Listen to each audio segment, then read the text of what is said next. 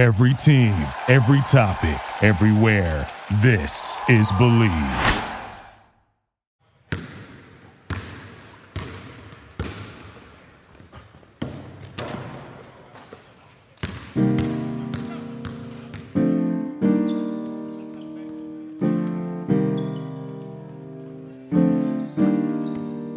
Welcome, everyone, from Bristol Studio. This is 94 and More. I'm Jake Fenster. And I'm Professor David Hollander. In this series, we explore how basketball can challenge us to rethink systems and ideologies in service of reimagining our world in new and unexpected ways. Throughout this season, we will be speaking with a variety of guests, from authors to artists, academics to athletes, and many more. All united in a shared love and reverence for basketball, we will bring into focus the game's impact on the greater culture at large. Let's jump in. Our guest today grew up in India, where he spent most of his time preparing to be the next Michael Jordan. He is a man of many nicknames, such as Brown Jordan, Worldwide Voss, and a few others which I'll have to ask him to uh, share with you guys. He is the self proclaimed biggest basketball fan in the world. His earliest memory of the game was when he was four years old, watching Michael Jordan go up against Magic Johnson in the 1991 NBA Finals and he knew something was different about this sport. His love for the game propelled him forward, and he was determined to never stop playing. He is an entrepreneur, a professional pickup basketball player, the founder of Krossover, and one of the partners at Courtside Ventures. Vasu Kulkarni, welcome to the show. Great to be here. Thanks for having me. Uh, Vasu, we've got a lot to talk to you about. And, um, uh, we've done a bit of research. So I wanted to confirm one urban legend, uh, which is that President Obama owes you a game of horse. What's that about? You got you guys dig deep. I'm impressed. we have some inside sources. Yeah, you know it's uh, it's a great story because it, it it's one of the the life lessons that I I always live by, which is you always respond to every cold email that you get. Um, and this was a cold email that we had gotten at our fund. Probably this was right before the pandemic. So probably sometime in in late 2018, early 2019, we get an email from a guy who says that he works with President Obama. He's been his fundraiser for his entire political career, and you know he just wants to to talk about other things that he might want to do in the future. And one of those things was sports. He knew that we're sports guys. We run a sports fund, and he's like, can I pick your brain? A lot of people would have just hit delete on that email going, this is some some whack job. You know, there's no way Obama's guys reaching out to us. But anyway, my partners and I, we we respond to every email. So we respond back to them and said, sure, you know, if you're ever in New York City, look us up and uh, we're happy to happy to chat with you. So lo and behold, a couple months later, guy hits us up, says, Hey, I'm in New York. Can I come by the office? We're like, shit, this guy's real. Come by the office. So he shows up, super nice guy. We, you know, we talk about the the the, the good years, um, and then towards the end of the conversation, you know, I'm I'm obviously trying to to slip it in here. Like I I got to meet the big guy, but it's you know you you, you got to be a little tactful on on how you bring it up. And so I say to the guy, I say, listen, uh, Obama's like my second favorite person in the world, and I've already met you know number one and number three. Uh, you know, what what do you think? And he goes, number two, who's number one? I go, well, you know, number one used to be Mike.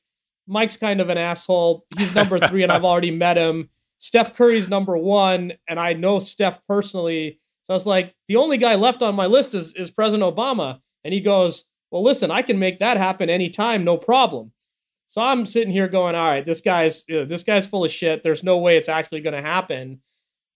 To his credit, literally a month later, he emails us and he goes, Hey guys, uh, the president's giving a talk in Atlanta.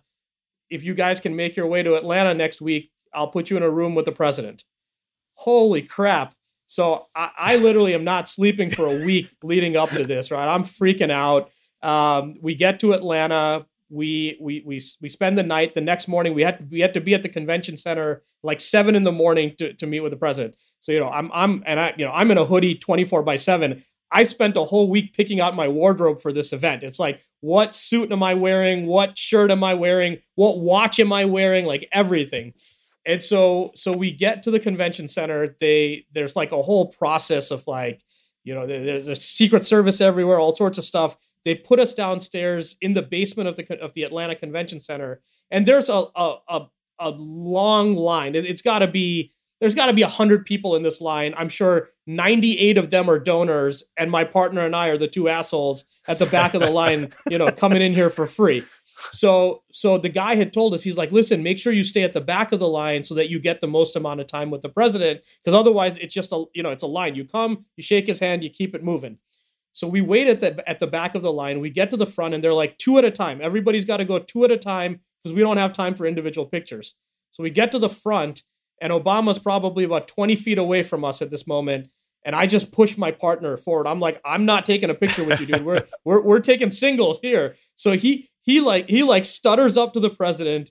You know, he he shakes his hand and uh and, and he says, Mr. President, great to meet you. They take a picture, he moves on. Now it's my turn.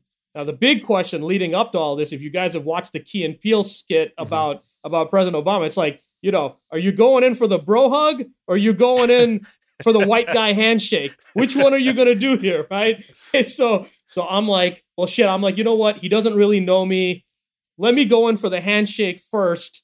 And then after the fact, you if we adjust. get close enough, maybe yeah. maybe we go in for the hug. So I go in, I shake his hand, I say, Mr. President, great to meet you. We take our picture, and he's expecting me to just walk away. And instead, I look at him and I go, "You still hooping?" And and he's just suddenly he like he's he's taken a, a back a little bit, and he goes, "Oh, you know, not no, not not so much anymore." And I go, "Yeah, you know, I just I just got out of knee surgery myself a couple weeks ago." And he goes, "Man, see, this is why I don't play anymore." He's like, "I can't be injured." He's like, "I gotta I gotta stay healthy." And so we just get into this conversation about hoops, and then and then my partner like walks around and he joins us, and so the three of us are standing in like a little bit of a triangle at this situation. And and I say to him as we're closing, you know, the whole the whole episode was like a minute, but it it felt like a lifetime to me. I go, Mr. President, if you're ever in New York, I know you don't want to you don't want to play pickup, but if you want to get some shots up, we'll shut down our court and we'll play. You know, we'll we'll, we'll just get some shots up. And he looks at me, he goes, "Well, you know, I'll kick your ass at horse, right?" I'm going. I'm like, man, this is the greatest fucking moment of my life. And, and That's so, incredible. And, and, so now I'm like, you know what? Now's my moment to go in for the hug, right? But as I'm right. about to go in, my idiot partner reaches over and he grabs the president's elbow and he goes, great to meet you, sir. And and the president's like, somebody's touching me. Don't touch. I'm I'm like, bro, we two brown dudes here, like Secret Service, about to sniper our ass. What are you doing? Why are you touching the president right now? And so and so he killed the whole vibe. I ended up having to just give him one more regular handshake, and and and we walked off. Uh, and, and so that's you oh, know man. that that's a story uh, that that hopefully one day I will still get to to play a game of pickup with, or, or at least a game of horse with the guy. Maybe it'll be on the home court of the Phoenix Suns. yeah. You've been hearing about I'm, that? I'm, I'm I'm I'm a little short on cash for that one, but I'm working towards it. For him, I, I last oh, I read, him. Yeah, they uh, Bill Simmons said yesterday that Obama may be part of an ownership group. No shit. No shit. I, I mean, there's the chance. There, here it is. Time to get God that damn. bro hug. I know. I mean, I, I, I see it like, like you're a, you're a valuation person. So, so Jay Z fronting the Nets, Drake fronting the Raptors, Obama fronting the Suns.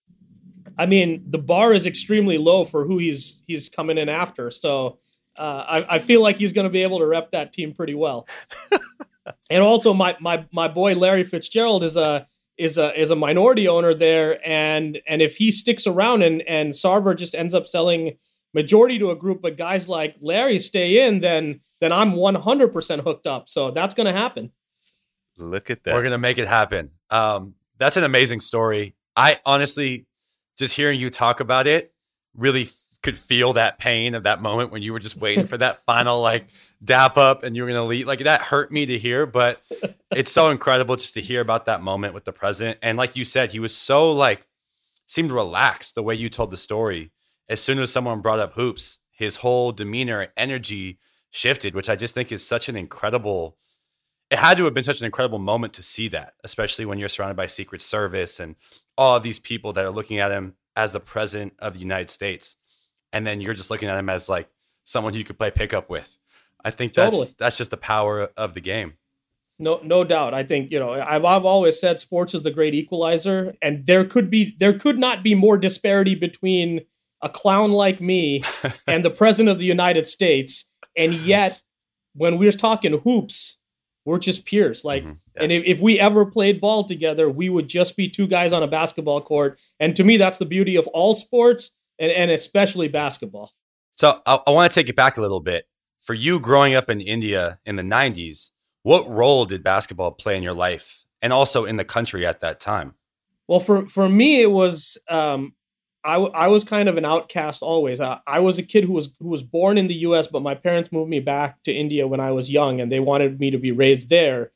And so I was the weird Indian kid with the American accent when I went back to India. And then while I was in, in America, I was just a weird Indian kid, right? So nowhere did I ever fit in. I didn't fit in here and I didn't fit in there. But the the one thing that I always had was was the game of basketball because you step you step foot on basketball court and you're the best player out there. It doesn't matter what your accent is. It doesn't matter what you look like. It doesn't matter where you came from. Everyone's like, oh shit, that kid can hoop. And so for me, I think when I moved back, the I, have never really thought about it in this way, but um, it, it, was culture shock, right? There, we didn't have Pizza Hut in India when I when I went back in in ninety in ninety five when I moved back, and I'm a I'm a kid who grew up eating cheese pizza every day of my life. I'm a vegetarian who hates vegetables, and so you take me from from Southern California and you throw me into this new country where we don't have running electricity 24 by 7 we don't have clean water every day and I don't I, I kind of spoke the language, but I didn't speak the language, and I talk funny. Like all of those things, I was in complete culture shock. I hated my parents for having done this to me. I missed my friends back in the US. I missed my food. I missed everything. And the only thing that I still had, I feel like, was the game of basketball. And so the first thing I did when I, I was I was in the fourth grade, and the first thing I did when I got to India was I went to a basketball court. And I mean, and the basketball courts at that time, they were dirt. Like there was no cement, there was no asphalt, there was nothing. Like we played on dirt courts with a wooden backboard and a, a piece of iron that had been turned into a rim. It wasn't even like a full circle. It was almost a full circle, and at the back you may not even have a full circle. It was just two pieces of an iron rod stuck into that backboard. But that's that's how I grew up playing. That's how I learned to play. And then my my dad would keep coming back and forth for for work to the U.S. and we would have our friends and family here in the US record VHS tapes of all the Bulls games for me. And so, you know, once or twice a year, he'd come back with a suitcase full of VHS tapes, and I'd be watching these Jordan games that were six months old. But that, I mean, there was no internet, there was nothing. We used to get two basketball games a week on TV in India at 5:30 in the morning on Friday morning and Saturday morning.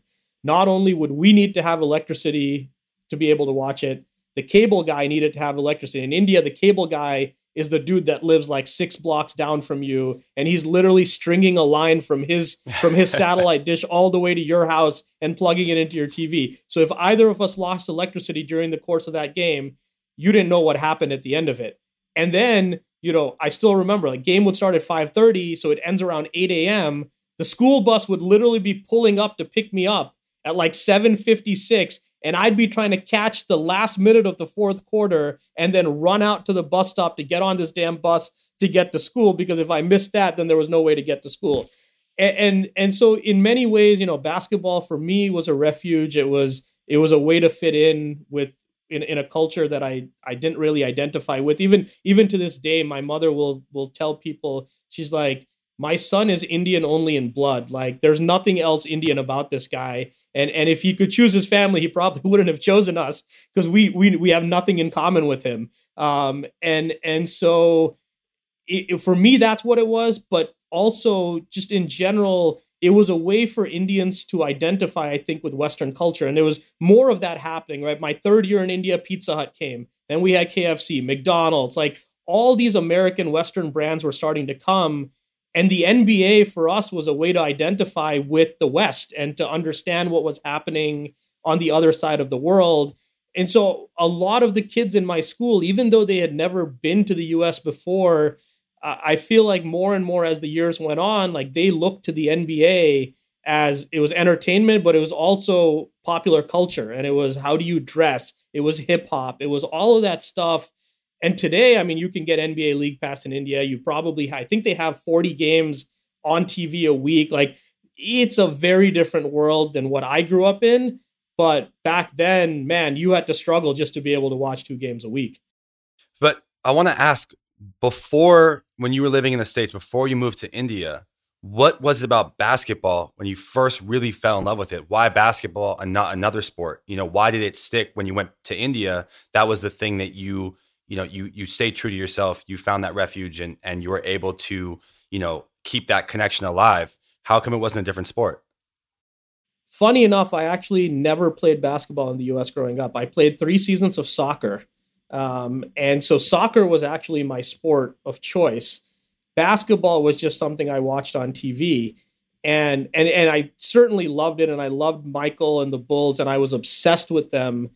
But it was actually soccer that I played. And I think when I went to India, what what kind of changed was suddenly I was a big guy, right? And, and again, I'm I'm five foot eleven now. I was probably four foot whatever, but even at that time for my class, I was one of the taller kids. And so it, it just comes down a lot of times, I think, to circumstance and selection and uh, and selection bias in that, you know, in the US, if you're a, if you're six foot five, whether you like to play basketball or not, someone's gonna be like, yo, dude, you should probably get on a basketball court.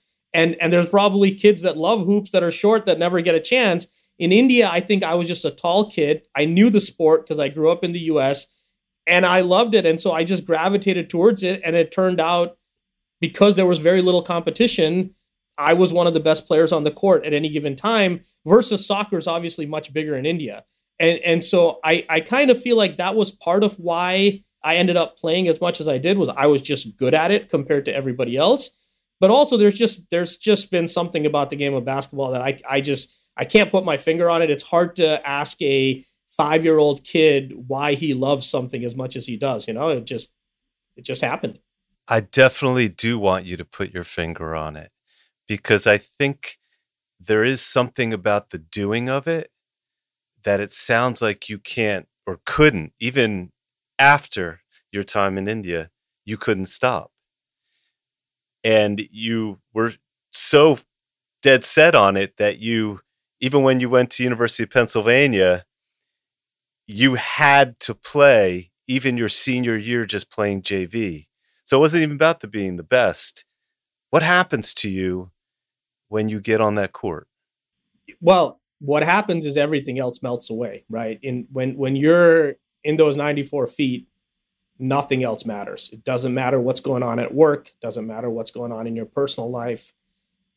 It's it's it's all good. And and for those 2 hours um, you just focus on one thing and that's that's getting buckets. Um, and so to me, it's meditation in many ways. That's what it is. It's it's meditation coupled with with physical fitness and getting in shape. All all good things um, and clearing your mind while still doing something that gives you immense pleasure and, and joy.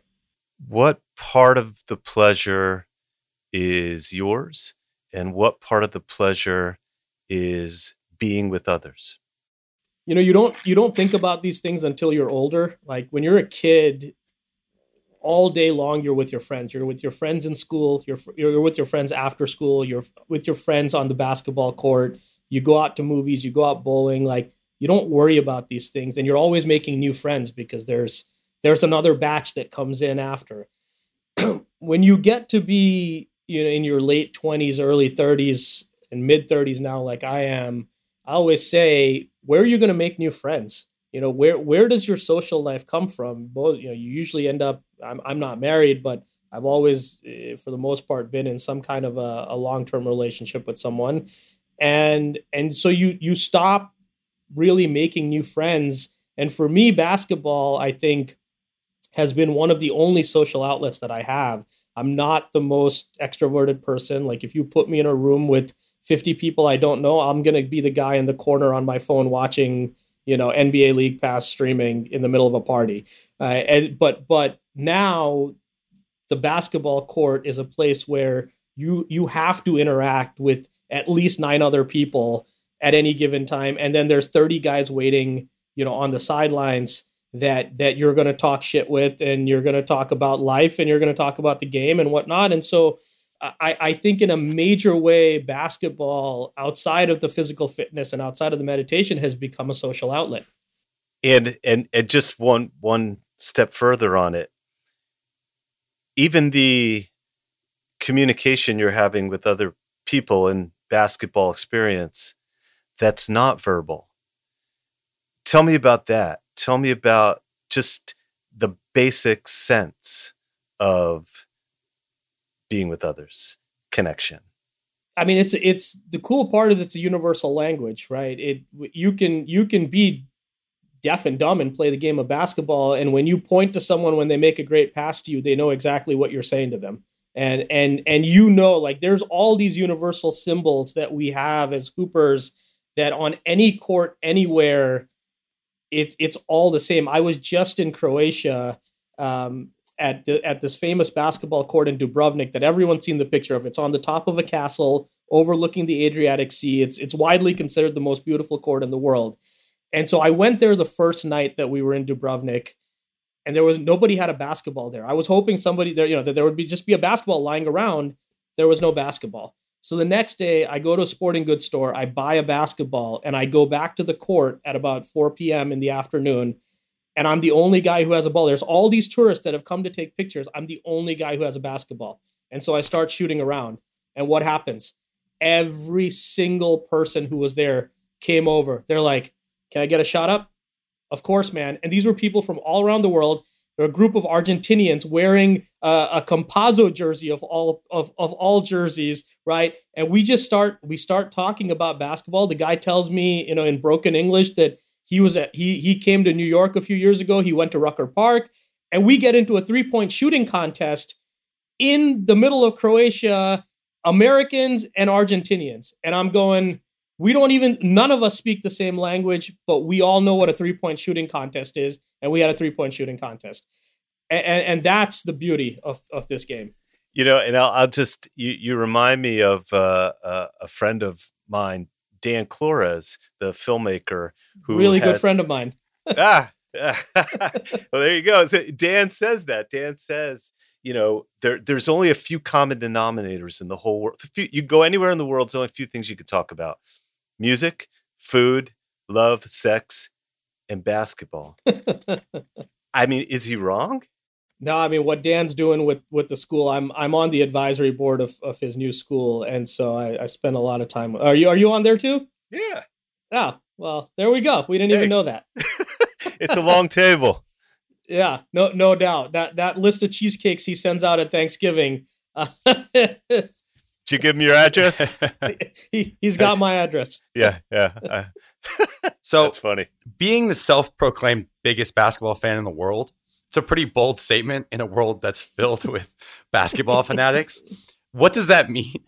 What does that mean to you?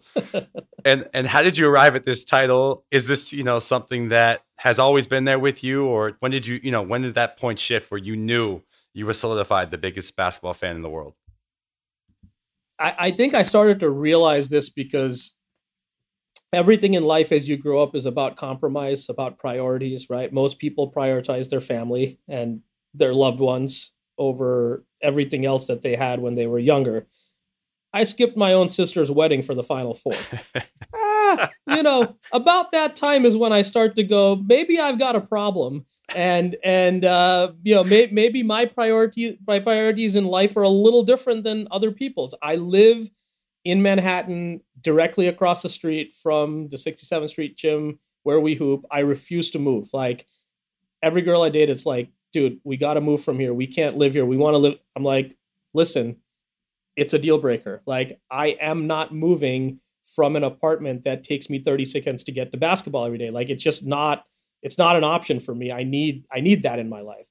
Um, you know, I watch 82 Warrior games every year, and I I watch every single playoff game for every single team every single year. I watch all 63 tournament games every year. This will be my 11th year at the Final Four and and national championship game. Like, I, you know, it, there's no obviously no perfect definition of what the biggest basketball fan in the world means, and certainly there might be people who follow the NBA even more closely than I do. There might be people who follow college basketball even more closely than I do. But what I can tell you is that I don't believe that anyone loves the game of basketball more than I do. Um, I will literally do anything for the game of basketball. You also uh, not only have consumed all of those uh, uh, basketball games, but we've learned that you also have recorded uh, every pickup and men's league game that you participate in. This is true. Uh, over the last eight years, I have filmed every single pickup game and every single men's league that I've played in. I come home, I watch said footage immediately after. Uh, I then, or do you take some space immediately? Immediate. Well, so my routine now is, you know, pre-game. I, I do about a, a, a 20 minute hot water soak. That's how old I am. I got to soak in a in a hot water tub just to get the muscles soft enough. Full body Hyperice massage followed by foam rolling, stretching, warm up, shoot around. Then I play for two hours.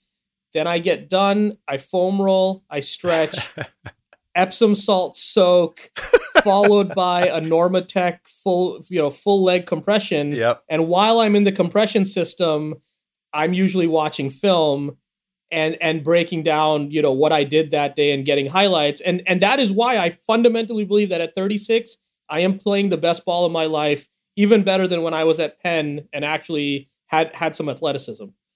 Yeah, what, what's the analysis? Like, what's the where, where has your game grown? More than anything, um, watching Steph Curry and and loving Steph Curry as much as I do, you know, the audacity to shoot a basketball from 28 feet, from 30 feet five years ago, I would never attempt a three point shot unless my toes were right up against the line. Like, I was like, it is a bad shot to shoot the ball unless you're right up against the three point line. And Steph showed everyone that it is possible for a human being to shoot a high percentage from from four feet behind the three point line. And as I grew older and, and the athleticism, what little I had, not that I had much to begin with, but what little I had started to go away, I started to realize that a better shot for me is to shoot the ball from from 26, 27 feet rather than to be taking a contested 19 footer.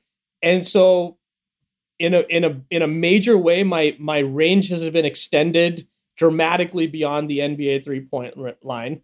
Um, I also just think that you know I, I still remember the day when I was in in high school and my high school coach in India was telling someone, he said, uh, you know, Vasu, a team is five, is, is all five guys, and this is you, right? And he's like, you don't, you don't pass the ball, like you're just looking to score all the time.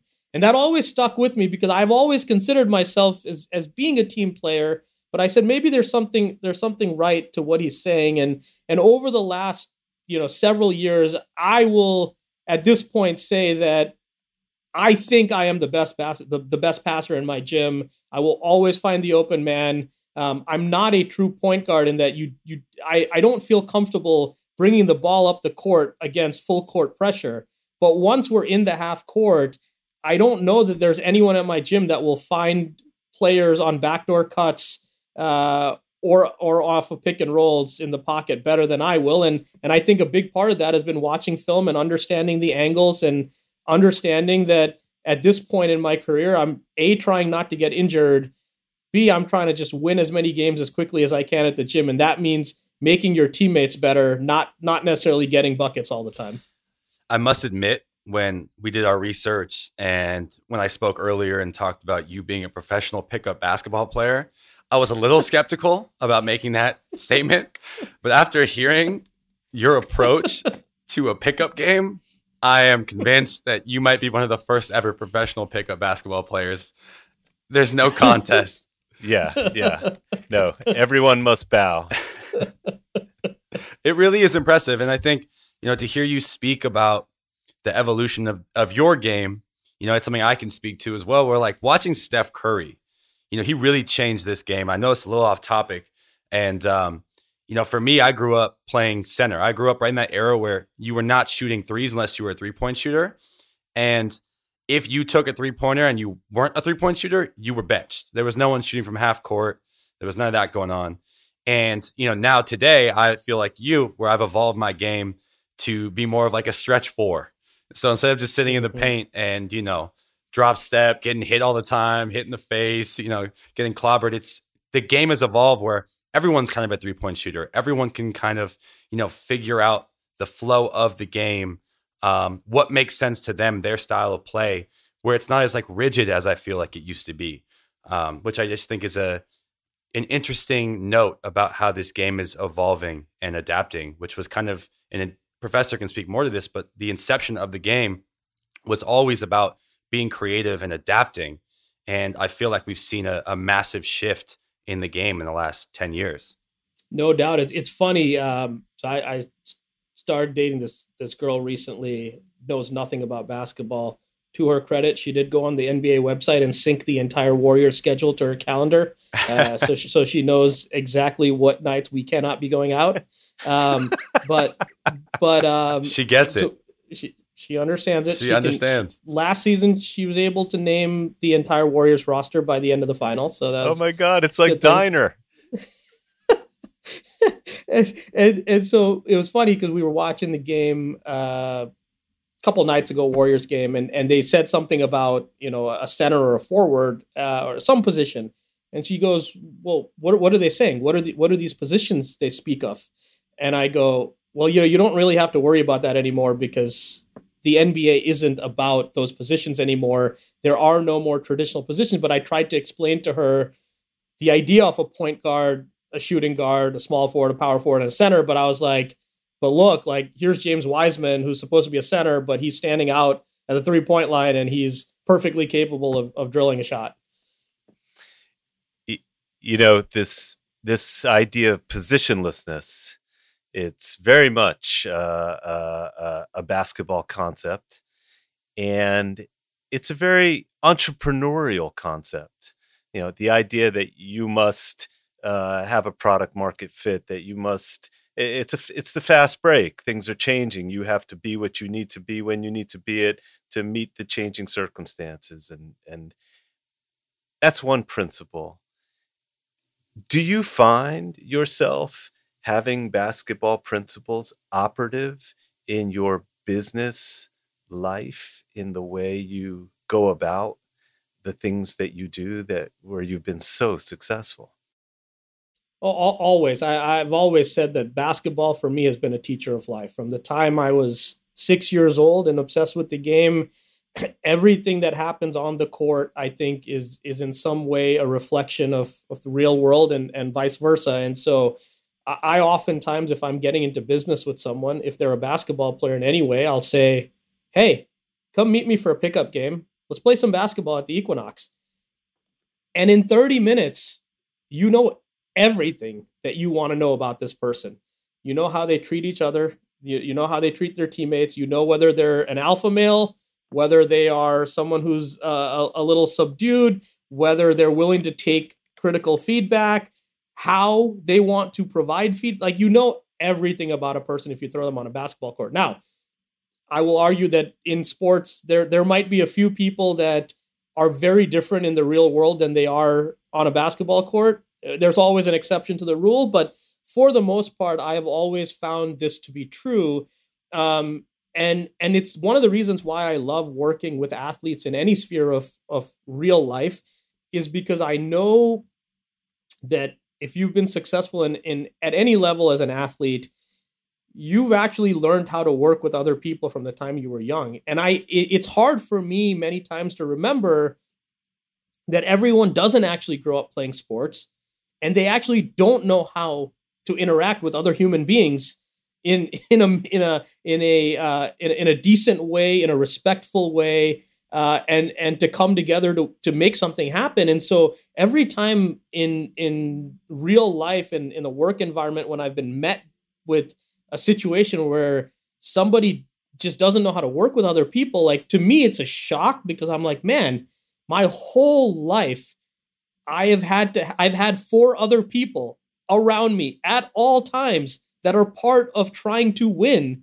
And now all of a sudden I'm in this situation where you've got a couple people who just don't know what that means. And and so Um, you know, I, I absolutely think that more than anything, how to work with other people and how to treat them respectfully and how to make sure everybody eats, right? Like, and and also to know your lane and know your roles. I almost I always say the best team at pickup on a Saturday morning is not going to be the five most talented guys. They're almost always going to lose because five talented guys all want to score the basketball on Saturday morning and pickup.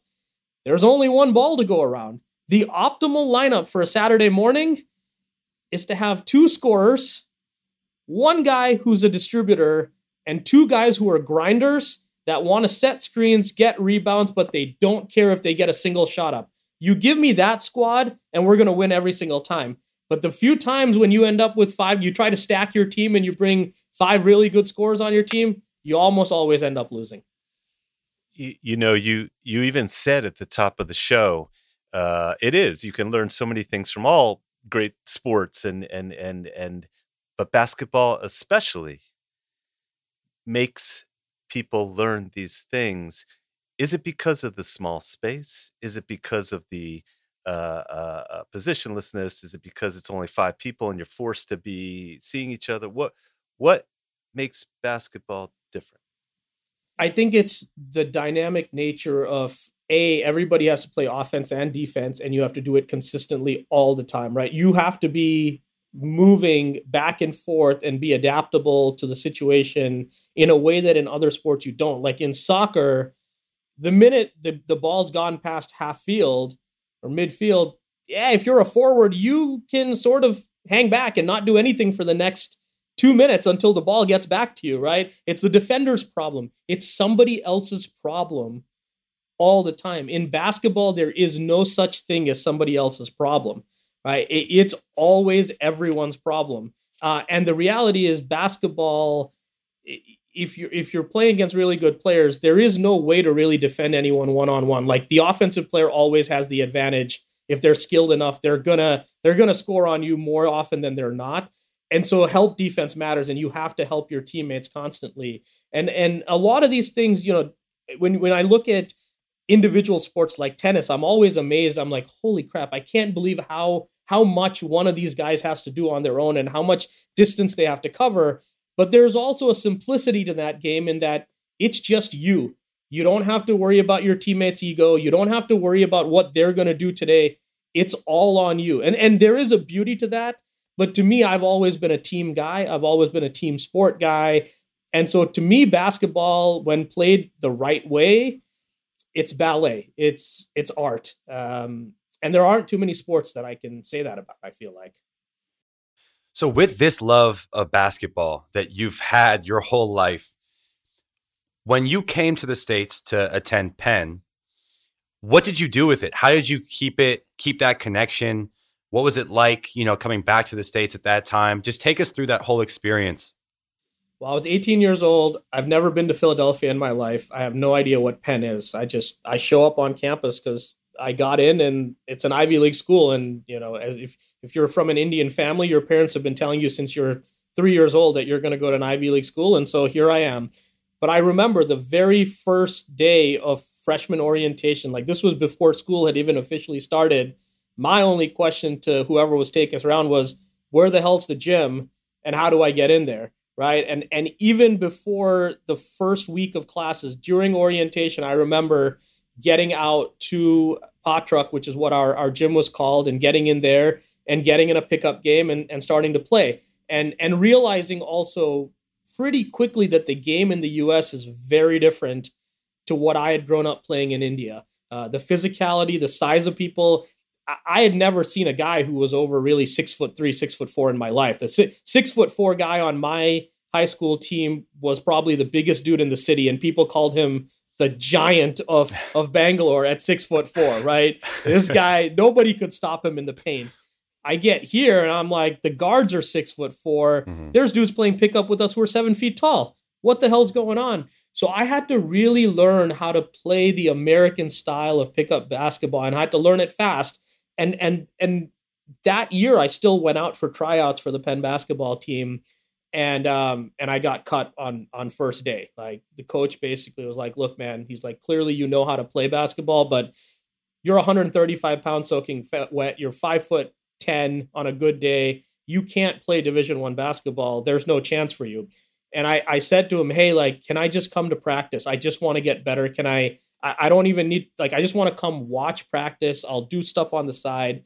Yeah, he said, no, we can't have people, you know, just attending our practice like that. You either you're on the team or you're not. And so I, I was, you know, for the first time in my life, um, I hadn't made a basketball team. Like I was always the captain of every team I'd ever played on, on up, up until that point. But it was also a, a great, it, it was sort of a microcosm in many ways of the whole Ivy League experience. Every kid who gets into an Ivy League school is a goddamn genius in their high school. They're always the valedictorian, they're a straight A student, obviously, probably close 1600 SATs. You come to Penn everybody's that kid. You're no longer special. Um, I went from being the smartest kid in my school to probably being one of the top 10 dumbest kids at Penn. Like I was nowhere close to to feeling like I belonged. Uh, it's imposter syndrome. My my buddy and I were just talking about this the other night because I was I was uh, last Wednesday we were in a men's league game and we only had four players. I couldn't even get a fifth guy to show up. So we played four against five. And when it's four against five, my guy said to me, listen, Voss, just shoot the ball, bro. Like, just shoot the ball every single time. Well, you give me the green light. I scored 32 points and we won our men's league game four on five, right? And I came home and I was saying to my buddy who wasn't there, I said, you know, it's funny when you put me on a team with with five good guys, like we have a great team. If I miss my first two shots, all of a sudden I'm in my own head and I'm going, I shouldn't take the next shot. Like there's better options on the team. Let me just be a facilitator. And and he said, "Yeah, you know, it's imposter syndrome. Like we all feel like we don't belong." And so for me at Penn, it was imposter syndrome in the in the classroom saying, "I don't I don't deserve to belong here." And then it was straight up like I don't deserve to belong here on the basketball court either. And and, and so I had to make a choice my freshman year which was am I going to like bust my ass, try to be a, you know, get back academically and be a great student? Or am I going to bust my ass playing basketball and somehow try to get on a, on a division one basketball team? And I, you know, again, the love for the game, I was like, the hell with academics. Like we're, we're going for basketball. And I spent the next three years doing just that. So when you got that initial rejection from the coach, what went through your head? Because clearly you made a decision not to give up and you recognized, okay, maybe I'm not where I need to be, but that gave you some sort of battery that pushed you forward and said, I'm going to get better. What were those first things you did? Do you remember like what went through your head and then how you actually took steps towards getting closer to making that basketball team? I just said, listen, the only way to get better is I got to be in the gym every single day as many hours as I can. And so I just made a concerted decision at that point that the academics were going to take a back seat. I was going to do just enough to not flunk out a Penn. I can't do that. My parents will murder me if if if I fail out. But as long as I'm getting straight C's, I'm okay with it. I just got to graduate in four years. And so I would wake up, I'd get to the gym around noon, I'd put up some shots, eat some lunch, wait for everybody to get out of class around 4:30 p.m. We would then play pickup from 4:30 to 7 7:30. We'd go get dinner. I'd get back to my room, I'd scribble my homework out, usually copying it from my roommate, I'm sure. And then and then we'd get back out to the gym at 10 p.m. and we would have a 10 p.m. to 1 a.m. run. And I basically was doing that five days a week for the next three years until my senior year. Somebody was like, "Hey, man, like you know, this is your last chance. This is your last chance. You've gotten much better than than you were three years ago. Like you should go out and go to tryouts again." I said, okay, cool. Like this is this is my last chance. Let me do it. So I I went out for tryouts, and it was one of those days, you know, where everything just goes right for you. I I got into the scrimmage at open tryouts, touched the ball first time, let it fly from like 20 feet, splash, come back down, had like a great defensive play, got a got a steal on the other end, came back down, scored again. And, and I just remember, you know, there's those times when we've all had those out of body moments on a on a basketball court they're few and far between. It doesn't happen every day, but it happens. And you know whether whether I thank one of the ten thousand Indian gods or or uh, or somebody else, I don't know. But for whatever reason, that day I looked like I belonged on that basketball court, and so I made I made the first cut. I kept coming back for more and more, and I, I still remember getting you know that first email saying, "Hey, you've been invited back," because that's the way it worked. If, if you were invited back to the next day, you got an email. So I remember exactly where I was when I got that email. I go back the next couple days, um, and and then a crazy thing happened, which was, you know, this is JV, so like they're not really taking this thing that seriously, and the coach didn't do his homework and didn't realize that I was a senior because I'm a baby faced five foot ten Indian kid. He thought I'm a freshman, right? So he's looking at me going, "This kid's really good for a freshman." I can mold this guy into a player in four years. I should put him on the team. And so, probably like a week or two into practice, season hasn't started yet. Somehow he realizes through paperwork, I guess NCAA clearinghouse stuff, that I'm a senior. And so he, he you know, the, I, I get to practice and he goes, Hey, man, I'm really sorry, but I didn't realize that you're a senior. I thought you were a freshman. I thought you were going to play four years here. I can't put a senior on the squad. It's a waste of a, of a roster spot for me. And and I just remember going, I can't believe after all this, this is how it's going to end for me is they're not going to let me play. Um, so i wrote him like a really long letter just explaining everything and sort of the path that i had gone through to get here. Um, and certainly some of it was luck in that we had a guy or two who uh, who either I, I forget whether they got injured or they were having some ncaa clearinghouse issues but in the end he was kind of like, look, if if if there is a spot left at the end of this whole thing, you can have the spot as as a senior on the team. And again, as luck would have it, there was a spot left for me on the last day, and they threw me on the roster. First game, I don't play. Second game, they put me into the game. And literally, first possession, I come down the court. Someone throws the ball to me at the top of the key. I still remember in my mind faking a pass left. Defender kind of took one step. And I just let it fly. And in the greatest college gym in history, in the Palestra, I splashed my very first three point shot. And that's that's how my season started. Uh, you, you can't write this stuff. No. You you, you belonged. You, you know, I, I I'm I'm struck. I'm just making a quick observation. Uh, this idea of belonging through basketball for different reasons each time when you move back to India. Uh, the story you told about Dubrovnik uh, and arriving at Penn. Each time, again, for different reasons, but you either proved, created, or found belonging through this game. W- what is it? Is it belong? Is that part of what motivates you totally in all that you do to prove, create, find belonging? It may very well be, right? I don't I don't know that any of us, at least I'm not conscious enough to think about these things on a daily basis as I go about life. Like basketball has just been it's been this thing. It's been this this constant for me. And and so I don't know that on a daily basis, I'm like, hmm, like this is why I do what I do. It's because basketball helped me belong. But subconsciously, I'm guessing that that's what actually happens in in in many a way. Um, and and you know, even in in the business world, you come out of Penn. Every single one of my classmates for four years was doing internships at every bank. They'd worked at Goldman, at J.P. Morgan, Morgan Stanley. Like I didn't do any of this shit. Like I used to go back home every summer and play uh, in the state basketball leagues out there. I was trying to play for a club team in India, and so I would spend my summers hooping.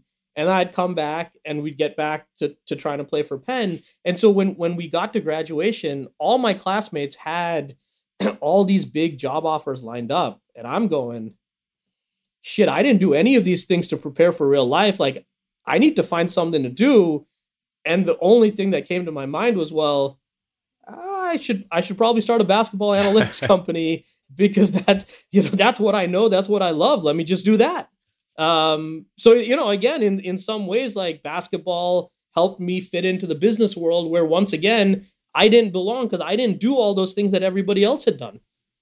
Yeah, and I'm I'm struck just you know by how much you're committed to making space for basketball in your life. you know, and and I guess what I'd love to know is when you don't get that space for some reason when you can't get on the court when you can't have that ritual for yourself what does it feel like when that's missing Oh, it's bad. I mean, I've I've gone through some injuries in my life. Um, the last one, major one, was 2019 when I uh, I had to go through meniscus surgery and I couldn't hoop for six months. Uh, it, it's like your whole routine is just gone from from daily life. Like the thing that I'm used to having is gone. So mentally, you're you're and I, and I don't drink. I've never smoked a cigarette. I've never done a drug. I'm I'm that dude. Like basketball is my drug. Like yeah. everybody asks me, like, "Yo, how do you blow off steam?" I'm like, I don't know what that means because like I just hoop three days a week. I don't have any steam to blow off, man. Like yeah. I'm I'm a happy guy with no issues. But when you take away basketball, all of a sudden you do need to find an outlet, and I don't have that outlet because I don't do any of these other things that that normal human beings apparently do. Um, and, and so I don't sleep well. My body doesn't feel right. I'm I'm waking up in the middle of the night.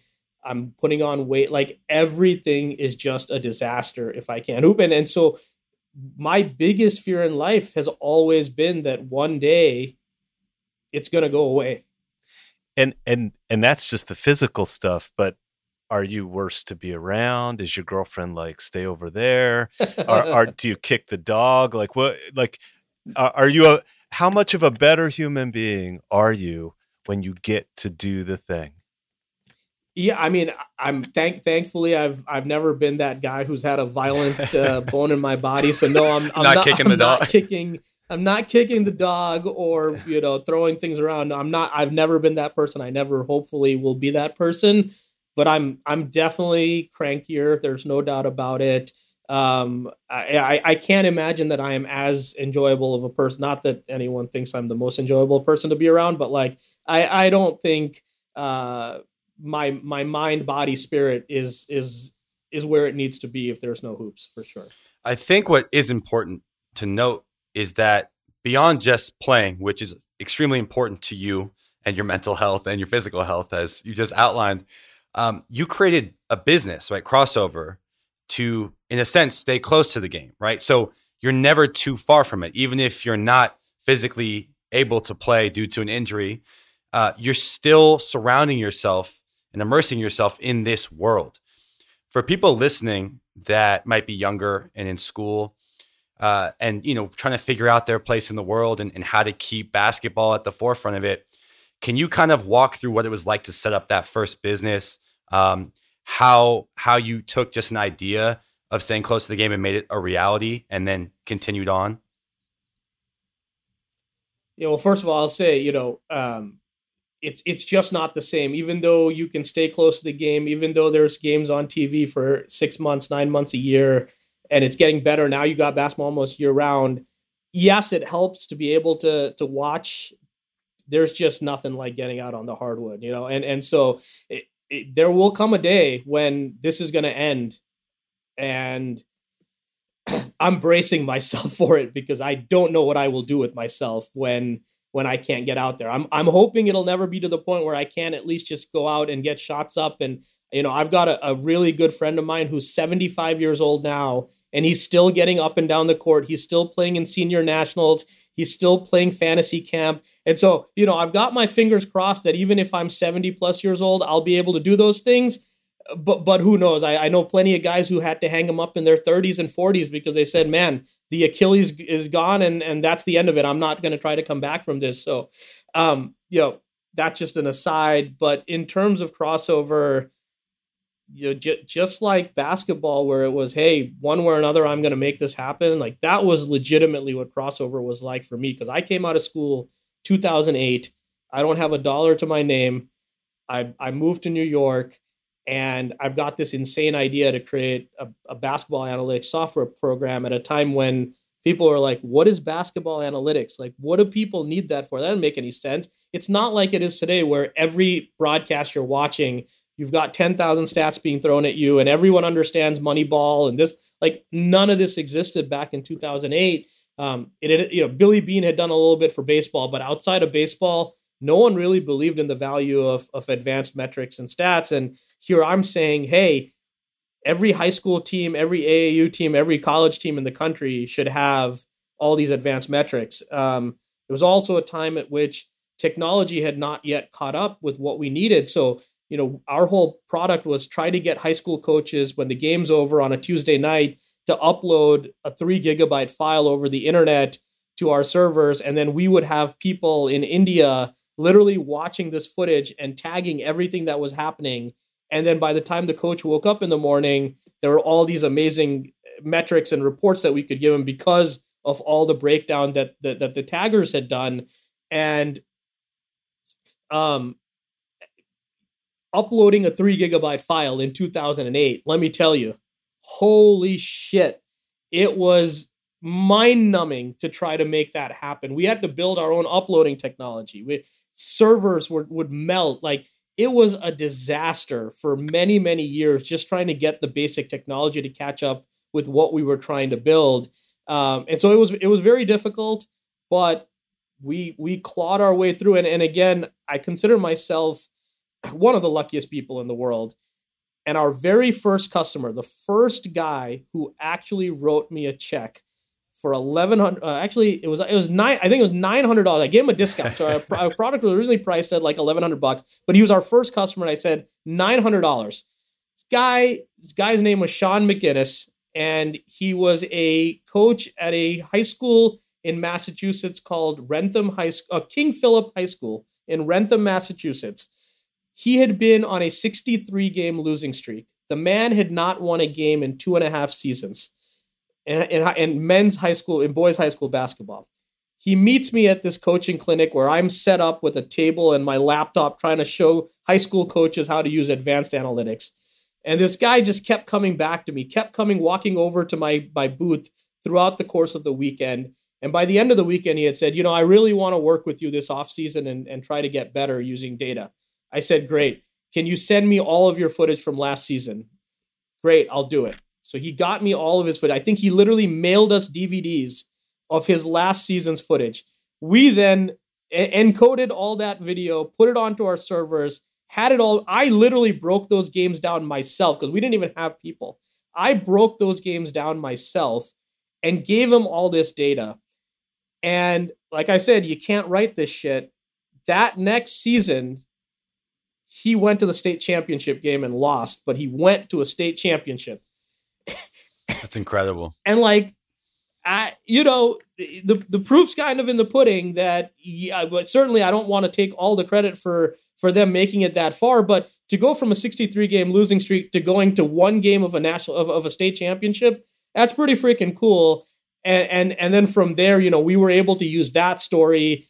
Kentucky became our first customer in the college side in 20 in 20 2010 or 2012 when they won when they won with uh, with Anthony Davis. That was the first thing we were able to go out and say, listen, Kentucky basketball used our product, won a national yeah. championship. Now, did they actually use it? Probably not. They had Anthony Davis. They didn't need it, but they had it. You know, these are the little yeah. th- these are the little things that you need mm-hmm. to, to to to get lucky. And like I said, a, a lot of things went our way um, along those along the course of those years. Um, can I ask a question about analytics? Yep. Uh, we, you know, we've talked uh, in this conversation uh, a lot about these um, aspects of basketball that are, you know, almost spiritual, sanctuary, belonging. Um, are there things that you really wish analytics could measure that they can't yet? And how valuable are these kinds of things to performance and I guess. Well, I'll stop there. Um,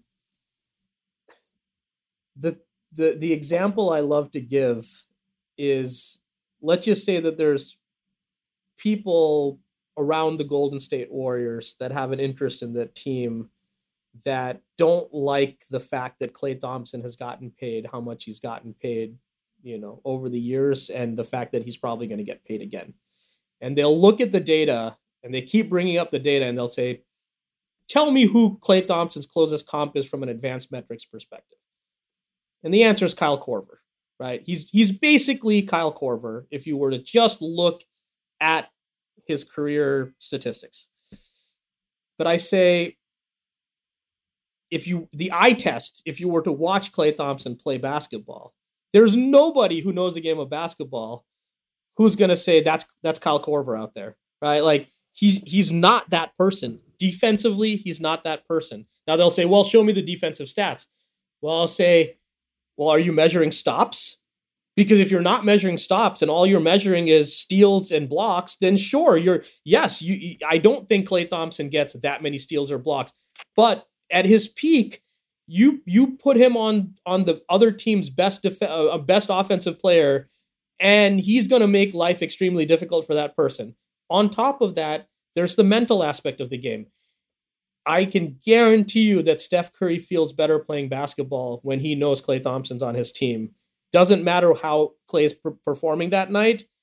If he's on the court with him, if Draymond's on the court with him, Steph Curry's playing a different game mentally than he is uh, if they're not there. And and I am not Steph Curry, but I will say the same thing to you that if I go to my gym and my best friend Ori, who I've played ball with for 10 years, is on that court with me, I am going to play way better than if he is not on that court with me. And so there is there are things that are intangibles that affect athletes psychologically that we just cannot measure today. And I don't know if we will ever be able to measure those things. Um, but I I find them to be far more important than the basic box score stuff that you can measure. You are a supporter of Peace Players International. Um, they use basketball to build those intangibles, to go to high conflict areas uh, and use basketball as a vehicle to teach people who have been taught not to get along to try to figure out if they can.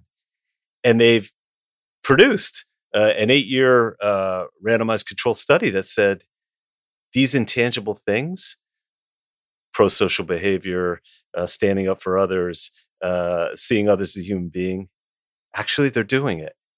How, what do you think about using basketball as a way to make people better people?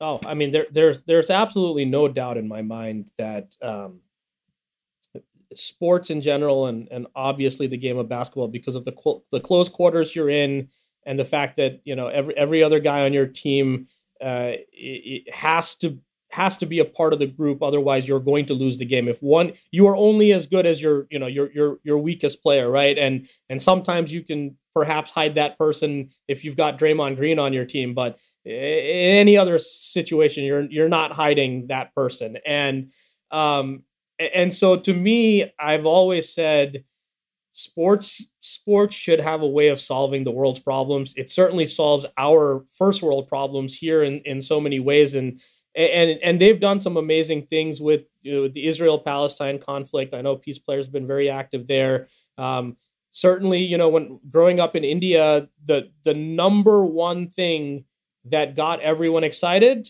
India Pakistan cricket, right? Like that is the thing that would bring everyone together. Does it doesn't matter who you are, what ethnicity, nothing. Like India Pakistan cricket, the country shuts down. The stores are closed. No one's at work what else in the world has the ability to do that other than sports? I mean, there's nothing. I, I cannot point to anything else that that can bring people together. Um, and, and, so I, I'm I'm excited about what Peace Players doing. I'm part of another charity in India called uh, Cross the Crossover Basketball Scholars Academy.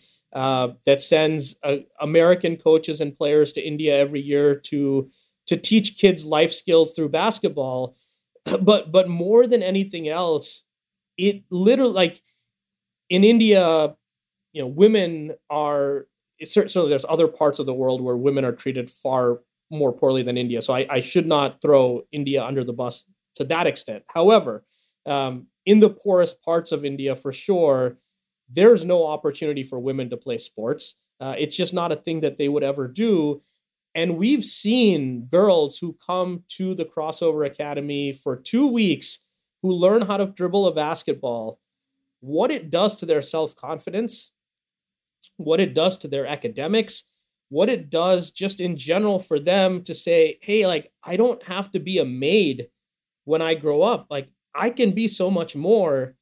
And basketball could be one of those ways out. It might not be eventually the way they get out of poverty, but just knowing that there is a path is so important.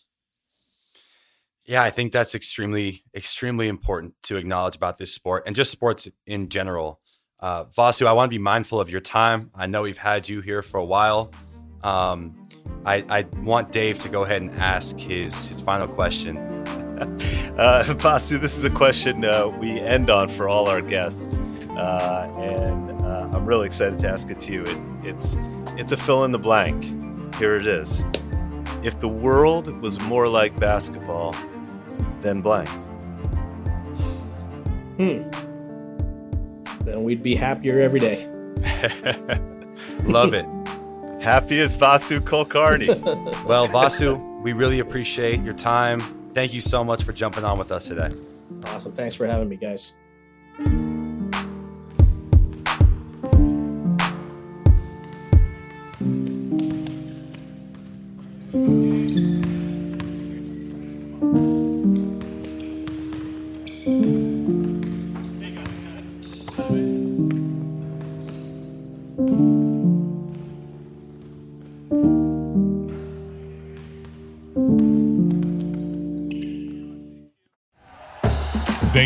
Listening to Bleav. You can show support to your host by subscribing to the show and giving us a five star rating on your preferred platform.